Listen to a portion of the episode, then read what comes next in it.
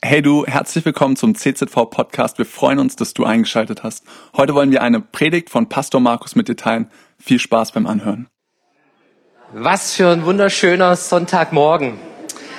Nicht, weil wir eine Stunde länger schlafen durften, nicht, weil wir so Sommerwetter nochmal haben, sondern weil Gott da ist, oder? Ähm, der Heilige Geist ist hier im Raum und wo Gott ist, da ist Kraft, da, seine Kraft, um Wunder zu tun. Wir sind in Daniel-Serie, haben die ersten sechs Kapitel durchgearbeitet, wo es um die Geschichten von Daniel und seinen Freunden geht. Und ab Kapitel sieben ist das Daniel-Buch ein prophetisches Buch. Und ähm, in der Mitte finden wir noch einen interessanten Part, auf den ich gestoßen bin. Und über den möchte ich heute Morgen predigen. Du darfst schon mal aufschlagen. Daniel Kapitel 9. Und ich beginne mit einer Geschichte von Larry Orr. Larry Orr war ein Möbelpacker in Amerika, Milwaukee war er zu Hause und sein Auftrag lautete, hey, da gibt's einen Lagerraum beim großen Einkaufszentrum ähm, und da ist viel Müll drin und du entsorgst diesen Lagerraum, guckst, dass der komplett leer wird, weil der wird abgerissen. Und Larry Orr war da am Sortieren, am Ausmisten und unter einer Kiste fand er ein paar Schuhe. Und er schaute sich diese Schuhe an, die waren gebraucht. Und er entdeckte auf diesen Schuhen eine Unterschrift von Michael Jordan mit einem Zusatz My very best, meine besten. Und ähm, es stellte sich heraus, tatsächlich, es waren Originalschuhe von Michael Jordan, Nike, ähm, Air, Jordan One ist dieser Typ hier, dieser Schuhtyp. Und er wurde verkauft Dutzend, tausendfach. Und ähm, ein Originalpaar war in einem Schaufenster von einem Schuhladen gelandet in diesem Einkaufszentrum. Und die Menschen standen vor diesem Schaufenster, um dieses gebrauchte Paar Schuhe zu bewundern. Und im Anschluss kauften sie neue Paar Schuhe von Nike Air Jordan, ja. Aber irgendwann war die Serie aus und vorbei. Und irgendwann dachten sie, hey, gebrauchte Schuhe, die schmeißen wir weg. Und die landeten im Lagerraum, wurden vergessen, bis dieser Möbelpacker diese Schuhe entdeckte, sie mit nach Hause nahm und sie verkaufte für 20.000 Dollar. Ich möchte heute über das meist vergessenste, wertvollste, kraftvollste Tool predigen, das Gott dir und mir gegeben hat. Und wir schauen rein in Daniel Kapitel 9 und lesen hier von Vers 1. Der Meder Darius, der Sohn von Xerxes, war König von Babylonien geworden. In seinem ersten Regierungsjahr forschte ich Daniel in den heiligen Schriften.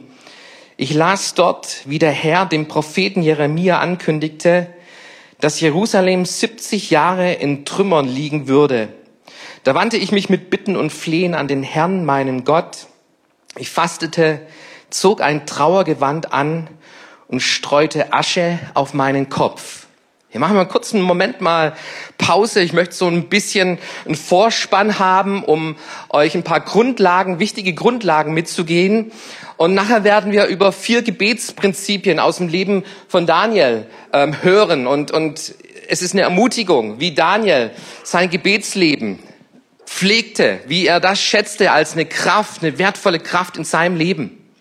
Und so die erste Grundlage, die ich hier mal legen möchte, ist, dass Daniel verschleppt wurde als Jude, Teenager, gebildet und er landete an diesem Hof Babylons. Er wurde als Sklave dort gehalten und wurde eingeführt in die Geschäfte Babylons bekam hohe Posten, aber war immer wieder herausgefordert, Kompromisse mit Babylon zu machen. Und wir haben von Daniel jetzt zwischenzeitlich gelernt, dass Daniel straight war in seinem Glauben, dass er nicht irgendwo Kompromisse, faule Kompromisse lebte oder pflegte oder sich darauf einließ, was, was Babylon ihm vorschrieb, sondern er hielt sich an seinen Gott, an seinen Herrn. Und wir wissen, dass die Verschleppung von Daniel circa 605 vor Christus stattgefunden hat. Und wenn wir jetzt von diesem König Darius lesen, der hatte sein erstes Regierungsjahr um 538 vor Christus. 605, 538, müssen rückwärts rechnen, okay? Weil es noch vor Christus ist. Und wir kommen so in die Nähe von 70 Jahren. 70 Jahre, wo Daniel im Exil lebte. Und jetzt haben wir gelesen, dass er in der Bibel, in seiner Bibel forschte und er studierte und er landete bei Jeremia und in Jeremia las er, dass Gott die Zeit der Gefangenschaft nicht länger als 70 Jahre zulassen würde. Und es war ein Punkt, wo Daniel ins Gebet trieb. Er hatte eine Prophetie, er hatte eine Verheißung von Gott entdeckt in, in seinem Wort, in Gottes Wort. Und er hängte sich daran und er ging ins Gebet. Ihr lieben Geschwister, wo gehen wir hin, wenn wir ähm, irgendwo in unserer Welt leiden, wo es drunter und drüber geht, wenn wir eine verrückte Welt erleben und wir sehen Gottes Verheißung. Wo geht's, wo gehen wir hin? Daniel, er ging ins Gebet und wenn du dann so die nächsten Verse mal durchliest, dann stellst du fest, dass Daniel Buße tut. Er tut Buße für das Volk Israel, für all das, was das Volk Israel verkehrt gemacht hat. Und er bittet Gott um, um sein Herz, um sein Eingreifen. Er nimmt Gott beim Wort. Er bittet ihn, dass er diese Verheißung einlöst, dass die 70 Jahre jetzt dann vorbei sind.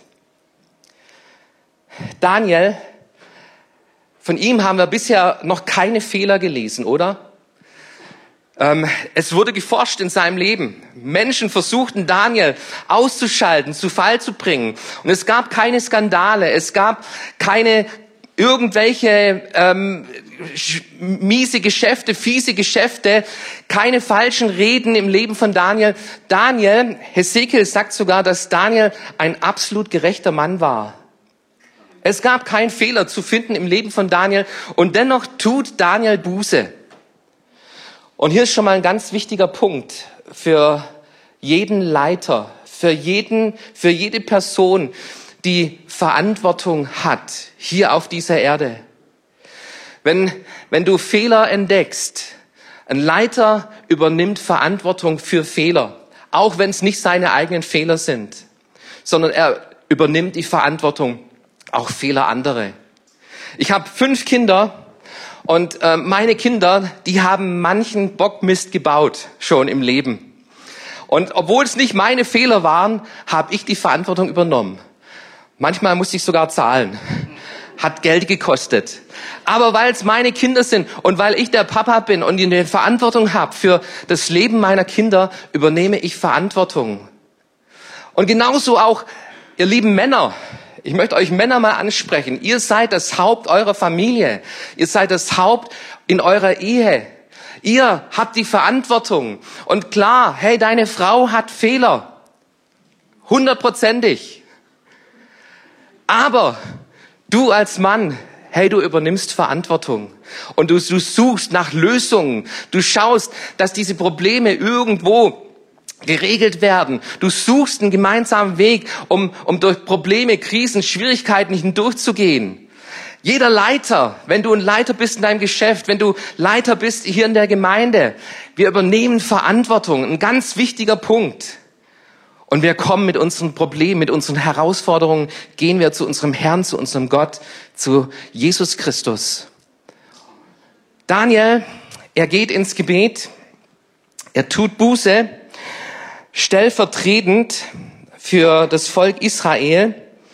Und dann in Vers 20, da kannst du lesen, so betete ich und bekannte dem Herrn meine Schuld und die Schuld meines Volkes. Ich flehte ihn an, sich über sein Heiligtum auf dem Berg Zion zu erbarmen. Noch während ich betete, eilte der Engel Gabriel herbei, den ich schon früher in meiner Vision gesehen hatte. Es war gerade die Zeit des Abendopfers.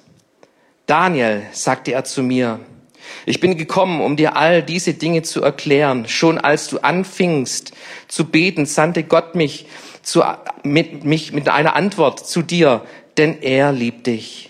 Achte nun auf das, was ich dir zu sagen habe, damit du die Vision verstehst. Hier ist eine zweite Grundlage, wenn es um Gebet geht, um, um das, was wir oft so gern vernachlässigen, was bei uns irgendwo in der Ecke landet und vergessen wird. Daniel, er betet. Und wann hat Gott reagiert? Gleich am Anfang. Gabriel, dieser Engel, erscheint Daniel und er sagt, als du anfingst zu beten, hat Gott mich gesandt. Halleluja. Ich glaube an diesen Gott Daniels, ich glaube an diesen Gott der Bibel, ein Gott, der Gebet erhört, ein Gott, zu dem ich kommen darf, zu dem ich freien Zugang habe, zu seinem Thron und der meine Gebete hört. Wenn ich rufe, mein Gott hört. Deine auch? Sobald du anfingst zu beten, sandte mich Gott. Und dann hört er diesen gewaltigen Satz an. Daniel, du bist von Gott geliebt. Daniel, du bist von Gott geliebt. Und hier, hier ist die wichtigste Botschaft von der ganzen Predigt. Wenn du, wenn du diese, diesen einen Satz mit nach Hause nimmst, dieser eine Satz, der soll, muss, darf unser Leben prägen. Du bist von Gott geliebt. Und das war der Grund, das war der Grund, warum Daniel ein Beter war, glaube ich weil er wusste, ich bin von Gott geliebt. Gott liebt mich. Gott, Gott hört mich. Für ihn war es, es nicht eine Tradition, eine fromme Tradition, die er pflegte, sondern er wusste, Gott liebt mich. Und wenn das die Grundlage von Gebetsleben ist, ihr lieben Geschwister, dann ist Gebet unsere wichtigste Adresse wenn das die Grundlage unseres Lebens ist, wenn wir das erkannt haben, wenn wir das glauben, dann ist Gebet die wichtigste Grundlage unseres Lebens. Ich habe diese Woche im Radio Bayern 3 gehört, dass es ein ähm, Kartoffelchips-Test gab. Also da, da gab es Probanden und die haben 30 Kartoffelchips-Tüten durchprobiert und die wurden getestet dann auch von ähm, Chemikern, von Ärzten und so weiter und so fort. Und das Ergebnis war erschreckend, nämlich ganz viele Chips sind schlecht, sind schlecht für das Leben, schlecht für die Gesundheit. Und ähm, ich habe mir danach mal so eine Chipspackung angeschaut und ich, ich konnte die ganzen Zutaten, die da drin stehen, ich konnte sie nicht mehr aussprechen, was da alles drin ist. Aber weißt du, diese Chipspackung, die hat mich angelächelt. die hat mich einfach angelächelt und und ich konnte nicht anders. Ich, ich habe diese Chipspackung geöffnet und ich habe Chips gegessen und es war für mich wieder ein Genuss. Und ähm, ich glaube, in meinem Leben, da braucht es eine Navy Seal Aktion, um mich von Chips zu befreien. Warum? Hey, ich, ich, ich liebe Chips. Was, was kann uns abhalten vom Gebet? Was hält uns ab, Gott als erste Adresse in unserem Leben zu haben, wenn es um Herausforderungen geht, wenn es um Verheißungen geht, die nicht erfüllt sind? Was kann uns abhalten? Und wenn, wenn unser, wenn unsere, wenn unser Ziel, wenn, wenn unser Streben, wenn, wenn unser Erkennen darin ist, ich bin von Gott geliebt, dann ist Gebet nicht eine Pflicht, nicht etwas, was wir abhaken, sondern dann ist es ein Zufluchtsort. Dann ist es dieser Moment, den wir suchen, den wir brauchen, den wir schätzen, den wir lieben, den wir ehren, weil Gott da ist, dieser Gott, der mich liebt von ganzem Herzen. Und es wird für mich zur wichtigsten Zeit. Unsere Serie heißt Daniel Dilemma und wir haben angeschaut, wie Daniel in Dilemmas hineingekommen ist, wo es darum ging, sich an die Speisen Babylons zu halten oder an die jüdischen Speisevorschriften. Wir haben gelesen, wie, wie Sadrach, Mesach und Abednego sich beugen sollten vor diesem Standbild. Und es war ein Dilemma, beugen wir uns oder bleiben wir stehen? Und sie blieben stehen. Wir haben gelesen von Daniel in der Löwengrube. Und er sollte in die Löwengrube geschmissen werden, wenn er nicht Darius anbetet. Und Daniel, er stellte sich auf die Seite Gottes. Und heute kommt diese Predigt, was ist, wenn du mit Gott in ein Dilemma steckst? Und dieses Dilemma zeigt sich, glaube ich, in unserem Gebetsleben, ihr lieben Freunde. Wenn Gebet für dich nur noch eine Nebensache geworden ist, etwas, wo du abhakst. Wenn du gebetet hast und nichts, nichts davon ist eingetreten. Wenn du denkst, dass Gott deine Gebete nicht erhört und ich denke, wir, wir können alle uns identifizieren mit diesem Dilemma. Ich glaube an Gott und ich, ich glaube an die Kraft des Gebetes, aber wo ist Gott, wenn ich rufe, wenn ich schreie? Wo ist diese Kraft in meinem Gebetsleben? Was tun wir da? Und genau da, in diesem Dilemma, finden wir Daniel. Er studiert Gottes Wort. Er findet heraus, eigentlich sind es nur 70 Jahre und diese 70 Jahre neigen sich zu Ende. Und er geht ins Gebet. Und dieses Gebet, es dauert, es dauert, es dauert. Und ich möchte mal so vier Gebetsprinzipien von Daniel ableiten, die ähm, wir hier in diesem Kapitel 9, in Kapitel 10 finden. Daniel, sein Gebetsleben wurzelte in den Verheißungen Gottes. Das ist der erste Punkt, der mir wichtig ist. Wie ich schon erwähnt habe, Daniel, er fand diese Verheißung, diese Prophezeiung Gottes nur 70 Jahre. Nur 70 Jahre. Und dann wirst du Gott uns aus der Gefangenschaft wieder herausführen. Gebet verwurzelt in den Verheißungen Gottes. Ich liebe Martin Luthers Definition von kraftvollem Gebet, nämlich er sagt, Kraft im Gebet ist gleich Gott beim Wort nehmen. Kraft im Gebet bedeutet Gott beim Wort nehmen. Meine Kinder nehmen mich beim Wort. Ich habe eine zwölfjährige Tochter, meine Prinzessin, und vor den Ferien fragte sie mich, Papa, gehen wir wieder zum Europapark? Und meine Antwort als Papa war, ja klar, wir gehen mal wieder zum Europapark. Und was ist diese Antwort von einem Vater? Wir gehen mal wieder. Hey, hoffentlich vergisst es und wir, wir werden, wir werden, wir werden nicht zum Europapark gehen, weil es viele andere Dinge gibt. Ich kann dir sagen, nach dieser, nach dieser Antwort von mir, wir werden mal wieder gehen, meine Tochter hat mich immer wieder dran erinnert. Papa, wann gehen wir in den Europapark? Du hast gesagt, wir gehen mal wieder. Wann gehen wir in Europapark? Und die Ferien neigten sich dem Ende zu und ich wusste, ich muss es einlösen. Ich muss dieses Versprechen einlösen, sonst hat meine Tochter ihren Glauben an mich verloren. Und wir gingen zum Europapark und ich habe sie eingeweiht in Achterbahnfahren mit erhobenen Händen. Und ähm, ein Vater, wenn er Versprechen gibt, versprochen ist versprochen und wird auch nicht gebrochen. Und genauso dürfen wir als Kinder Gottes unseren Vater im Himmel beim Wort nehmen. Und ihr lieben Geschwister, die Kraft deines Gebetes liegt darin, dass du Gott beim Wort nimmst. Und deshalb ist es wichtig, dass du Gottes Wort liest, dass du Gottes Wort studierst. Was für Verheißungen finde ich in diesem Wort Gottes? Und es gibt über 3000 Verheißungen in Gottes Wort. Und ich sag dir noch etwas. Viele dieser Verheißungen werden sich nicht erfüllen, wenn du nicht anfängst sie zu aktivieren. In deinem Leben dich danach ausrichtest, Gott erinnerst an seine Verheißungen.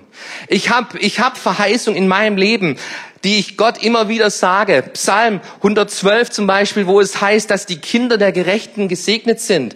Und das ist ein Gebet, das ich oft bete, Herr, die Kinder sind, die Kinder der Gerechten sind gesegnet. Und so segne ich meine Kinder. Und ich bete es, Herr, dass du meine Kinder segnest und nicht nur meine Kinder, sondern ich bete für deine Kinder. Weißt du das? Und genauso solltest du als Eltern Gott beim Wort nehmen. Herr, meine Kinder sind gesegnet ich glaube an deinen Segen über meine nächste Generation und die, die nachfolgen werden, bis ins tausendste Glied. Herr, wirst du segnen, weil ich ein Gerechter bin vor dir. Ich möchte mit dir leben und für dich leben. Die Bibel verheißt uns, dass wir die Nationen als Erbe empfangen sollen. Und es ist auch ein Gebet, wo ich mit Gott oft darüber ringe, Herr, gib uns die Nationen als Erbe. Und weißt du, was der Heilige Geist mich daran, daran erinnert? Geht hin zu allen Nationen und mache zu Jüngern. Und plötzlich erkenne ich, hey, Gott, Gott redet mit mir und Gott gibt mir Antworten und er zeigt mir, die Nationen sollen unser Erbe sein. Sie werden nur unser Erbe sein, wenn wir hingehen und Menschen zu Jüngern machen. Und 2023 wird ein Jahr werden für unsere Gemeinde, wo wir Jüngerschaftsentwicklung ganz neu entdecken wollen, drin graben wollen, es leben wollen, umsetzen wollen. Den Auftrag unseres Herrn, Menschen zu Jüngern machen. Gott wird uns nicht fragen, wie viel Gottesdienste habt ihr gemacht? Was für coole Zeiten habt ihr gehabt? Sondern er wird uns fragen, habt ihr Menschen zu Jüngern gemacht? Jetzt sagst du vielleicht, hey, das trifft alles nicht auf meine Lebenssituation zu. Ich stecke in ganz anderen Phasen, hast vielleicht keine Kinder und bei dir ist gerade ein Riesenberg, der sich vor dir auftürmt. Ich möchte dir empfehlen, studier deine Bibel. Studier deine Bibel. Studier deine Bibel und, und lass dir vom Heiligen Geist zeigen, Verheißungen für deine Situation. Und nimm Gott beim Wort. Nimm Gott beim Wort und die Kraft Gottes wird sich in deinem Gebetsleben offenbaren und zeigen.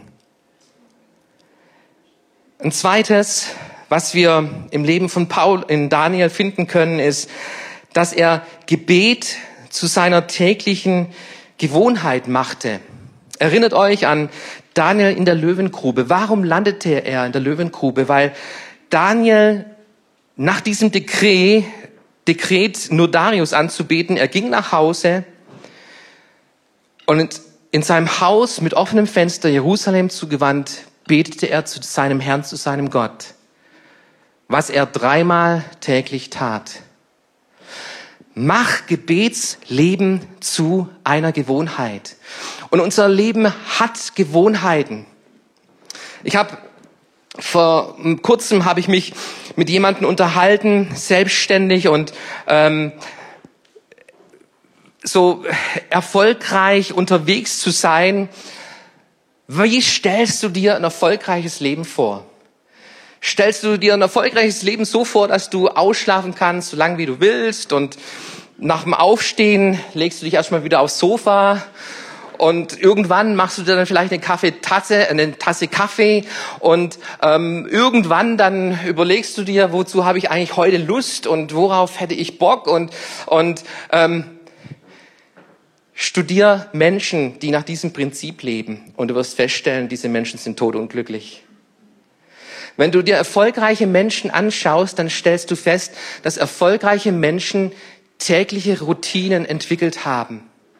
Ich habe mich unterhalten mit dieser Person und da ging es darum, ähm, schon am Start des Tages, so im 10-Minuten-Rhythmus, gute Routinen einzubauen. Wie lange bist du auf dem Klo? Wenn es länger als zehn Minuten sind. Lieber Freund, dann ist es zu lang vielleicht. Ja, verbringst du viel, zu viel Zeit auf dem Klo. Wie viel Zeit brauchst du zum Kaffee trinken? Wie viel Zeit brauchst du, um in die Püsche zu kommen? Und, und so dieser, diese Person hat mir gesagt, es gibt diese Erfolgsprinzipien, die du zu deiner Routine machst. Und wir haben alle Routinen. Wenn deine Routine darin besteht, alles schleifen zu lassen, dann ist es eine Routine. Und diese Routine, die kann man brechen, die muss man brechen, indem man gute Routinen dagegen setzt. Und Gebet ist eine Schlüsselgewohnheit, glaub es mir. Es gibt gewisse Schlüsselgewohnheiten. Wenn du Sport machst, lebst du gesünder, Du hast bessere Aufmerksamkeit, du bist fröhlicher unterwegs. Sport ist eine Schlüsselroutine fürs Leben. Gebet ist eine Schlüsselroutine. Wenn du, die, wenn du Gebet zu einer Routine in deinem Leben machst und dir zehn Minuten Zeit nimmst, wenn du deinen Tag beginnst, oder über den Tag verteilt, dir nochmal Zeiten setzt und sagst, da will ich vor meinem Gott sitzen, weil ich weiß, ich bin von ihm geliebt. Und ich will zu ihm kommen und er darf in mein Leben reinsprechen und ich möchte mit ihm reden. Diese Routine, sie wird dein Leben verändern. Du wirst offener werden für das Hören Gottes. Die Bibel wird für dich ein offenes, lebendiges Buch werden, wenn du anfängst, Gewohnheit daraus zu machen.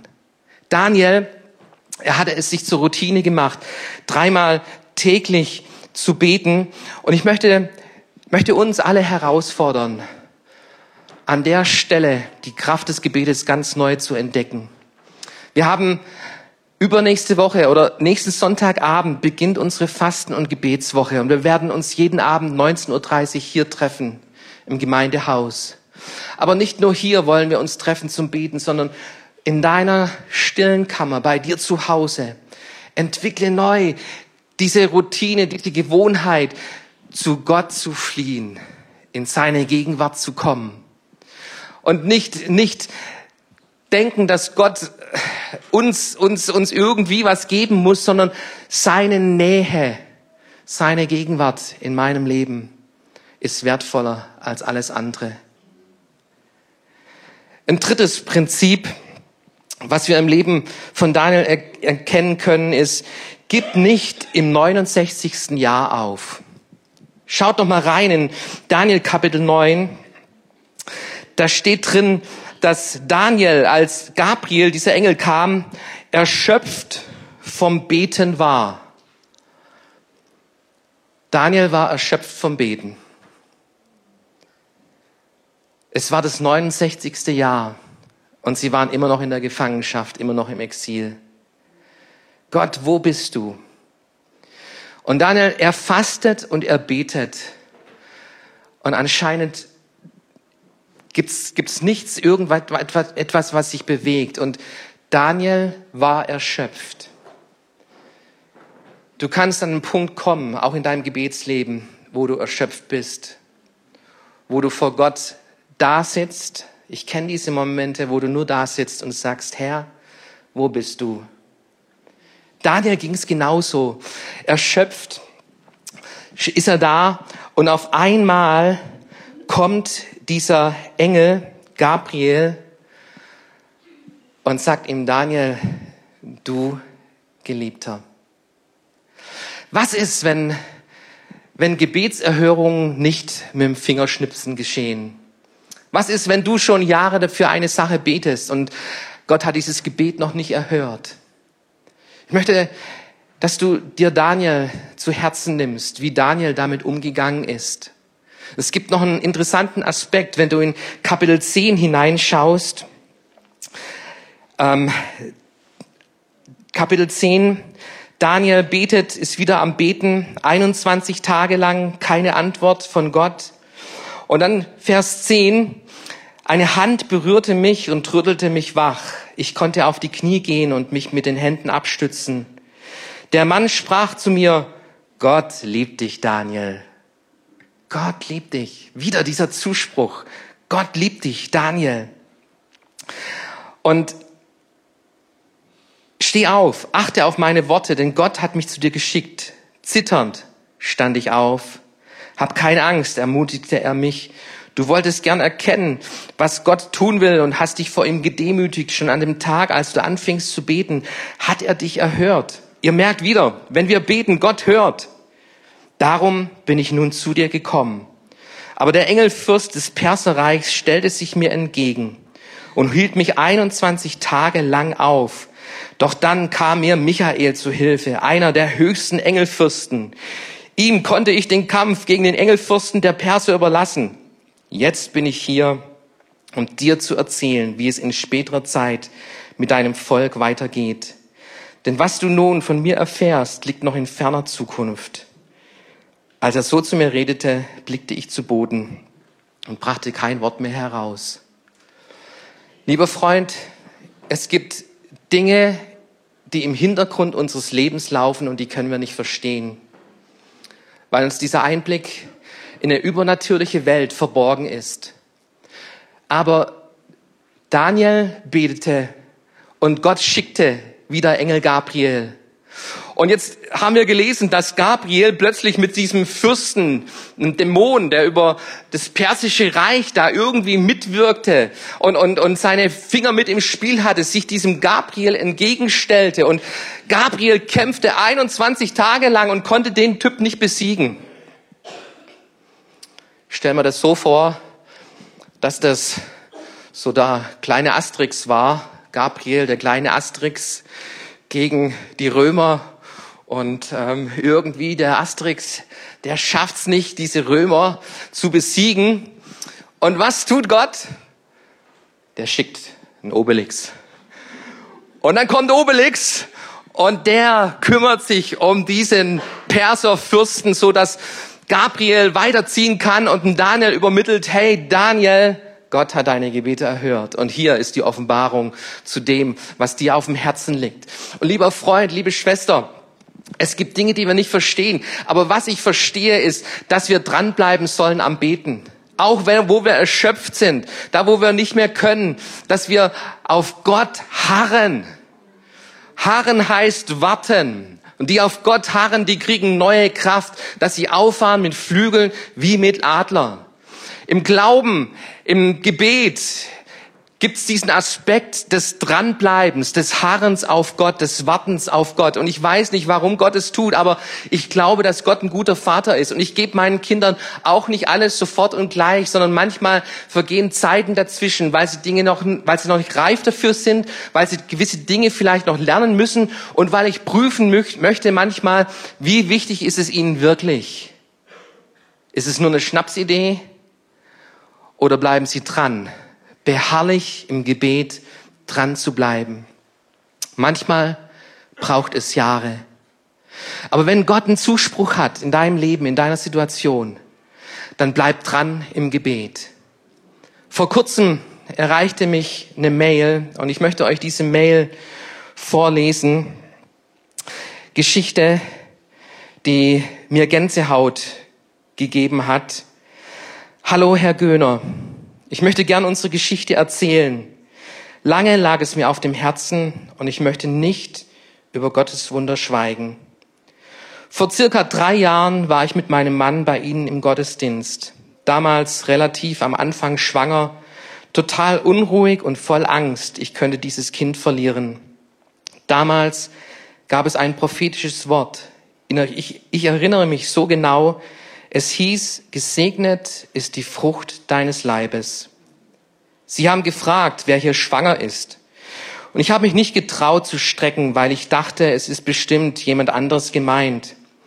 Als sich aber niemand gemeldet hat, haben sie mit Humor gesagt, die Person soll sich doch outen. Und so habe ich gestreckt und die ganze Gemeinde hat dann für unser Kind gebetet.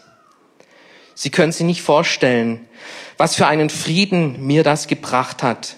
Es war so eine krasse Zusage von Gott, dass er mich und meine Angst sieht und mein Kind segnet. Als unser Sohn sieben Monate war, brach innerhalb einiger Stunden unsere Welt zusammen. Unser kleiner Sohn hatte Leukämie. Leider auch nicht gerade die beste Form. Viele lange Krankenhausaufenthalte folgten. Es war eine sehr schwere Zeit da auch leider nach jeder Chemo immer noch zu viele Krebszellen im Knochenmark gefunden wurden. Ich erinnere mich so gut an den Moment. Mein Mann war einige Stunden bei ihm im Krankenhaus, während ich heimgefahren bin. Ich kniete weinend an unserem Bett und sagte, Gott, du darfst mein Kind zu dir nehmen, wenn es dein Wille ist. Gib mir aber die Kraft, dann damit zu leben. Ich glaube, das war das Schmerzhafteste, was ich je gebetet habe. Da die Chemo nicht ganz so anschlug wie gewünscht und der Krebs doch aggressiver war als gedacht, lief alles auf eine Stammzellentransplantation hin. Doch Gott hatte andere Pläne. Kurz vor zwölf, wie man sagt, war unser Sohn Milan plötzlich krebsfrei und ist knapp an der Stammzelltransplantation vorbeigekommen. Für uns ein absolutes Wunder. Die Therapie ging noch weiter, lange eineinhalb Jahre, eine Zeit geprägt von Angst, Hoffnungslosigkeit, Schmerz, Zweifel, aber auch Frieden in Gott und die Gewissheit, Gott hat die volle Kontrolle. Wie oft habe ich an diesen Vers gedacht, gedacht, gesegnet ist die Frucht deines Leibes. So eine Zusage Gottes. Danke, dass ich dadurch so viel Kraft schöpfen konnte. Drei Jahre. Eine Verheißung, gesegnet ist die Frucht deines Leibes. Und das Kind wird geboren und danach beginnt eine Achterbahn. Aber Gott ist gut. Gott ist gut. Und er schenkt die Kraft und er schenkt den Frieden. Ich möchte bitten, dass die Lobpreisband nach vorne kommt, dass wir aufstehen und den letzten Punkt, den wir von Daniel lernen können, vier Gebetsprinzipien aus dem Leben von Daniel. Mach dein Gebet nicht an deiner Leistung fest, sondern an der Gnade und Barmherzigkeit Gottes. Schaut mal rein in Daniel 9, Vers 18. Wir flehen zu dir, nicht weil wir deine Hilfe verdient hätten, sondern weil du gnädig und barmherzig bist.